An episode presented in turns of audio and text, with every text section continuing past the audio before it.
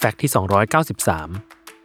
ร้านหนังสือที่คนไทยรู้จักกันอย่างร้าน ซี วัน ก่อตั้งจากการรวมตัวกันของวิศวกรไฟฟ้า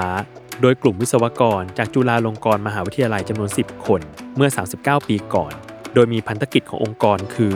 มุ่งมั่นที่จะทำให้คนไทยเก่งขึ้นด้วยการดำเนินธุรกิจเผยแพร่ความรู้ที่เน้นการพัฒนาความรู้และความสามารถของคนไทย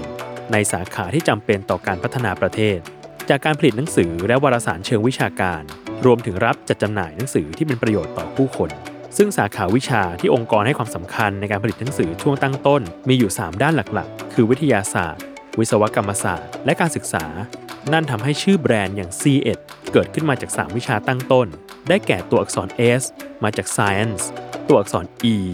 มาจาก Engineering และตัวอักษร อี ดี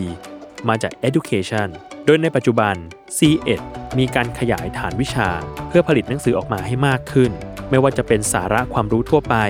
การจัดการธุรกิจหนังสือส่งเสริมเยาวชนหนังสืออ้างอิงไปจนถึงพจนานุกรมเพื่อให้ผู้อ่านทุกคนเข้าถึงความรู้ได้อย่างครอบคลุมและหลากหลายมากขึ้น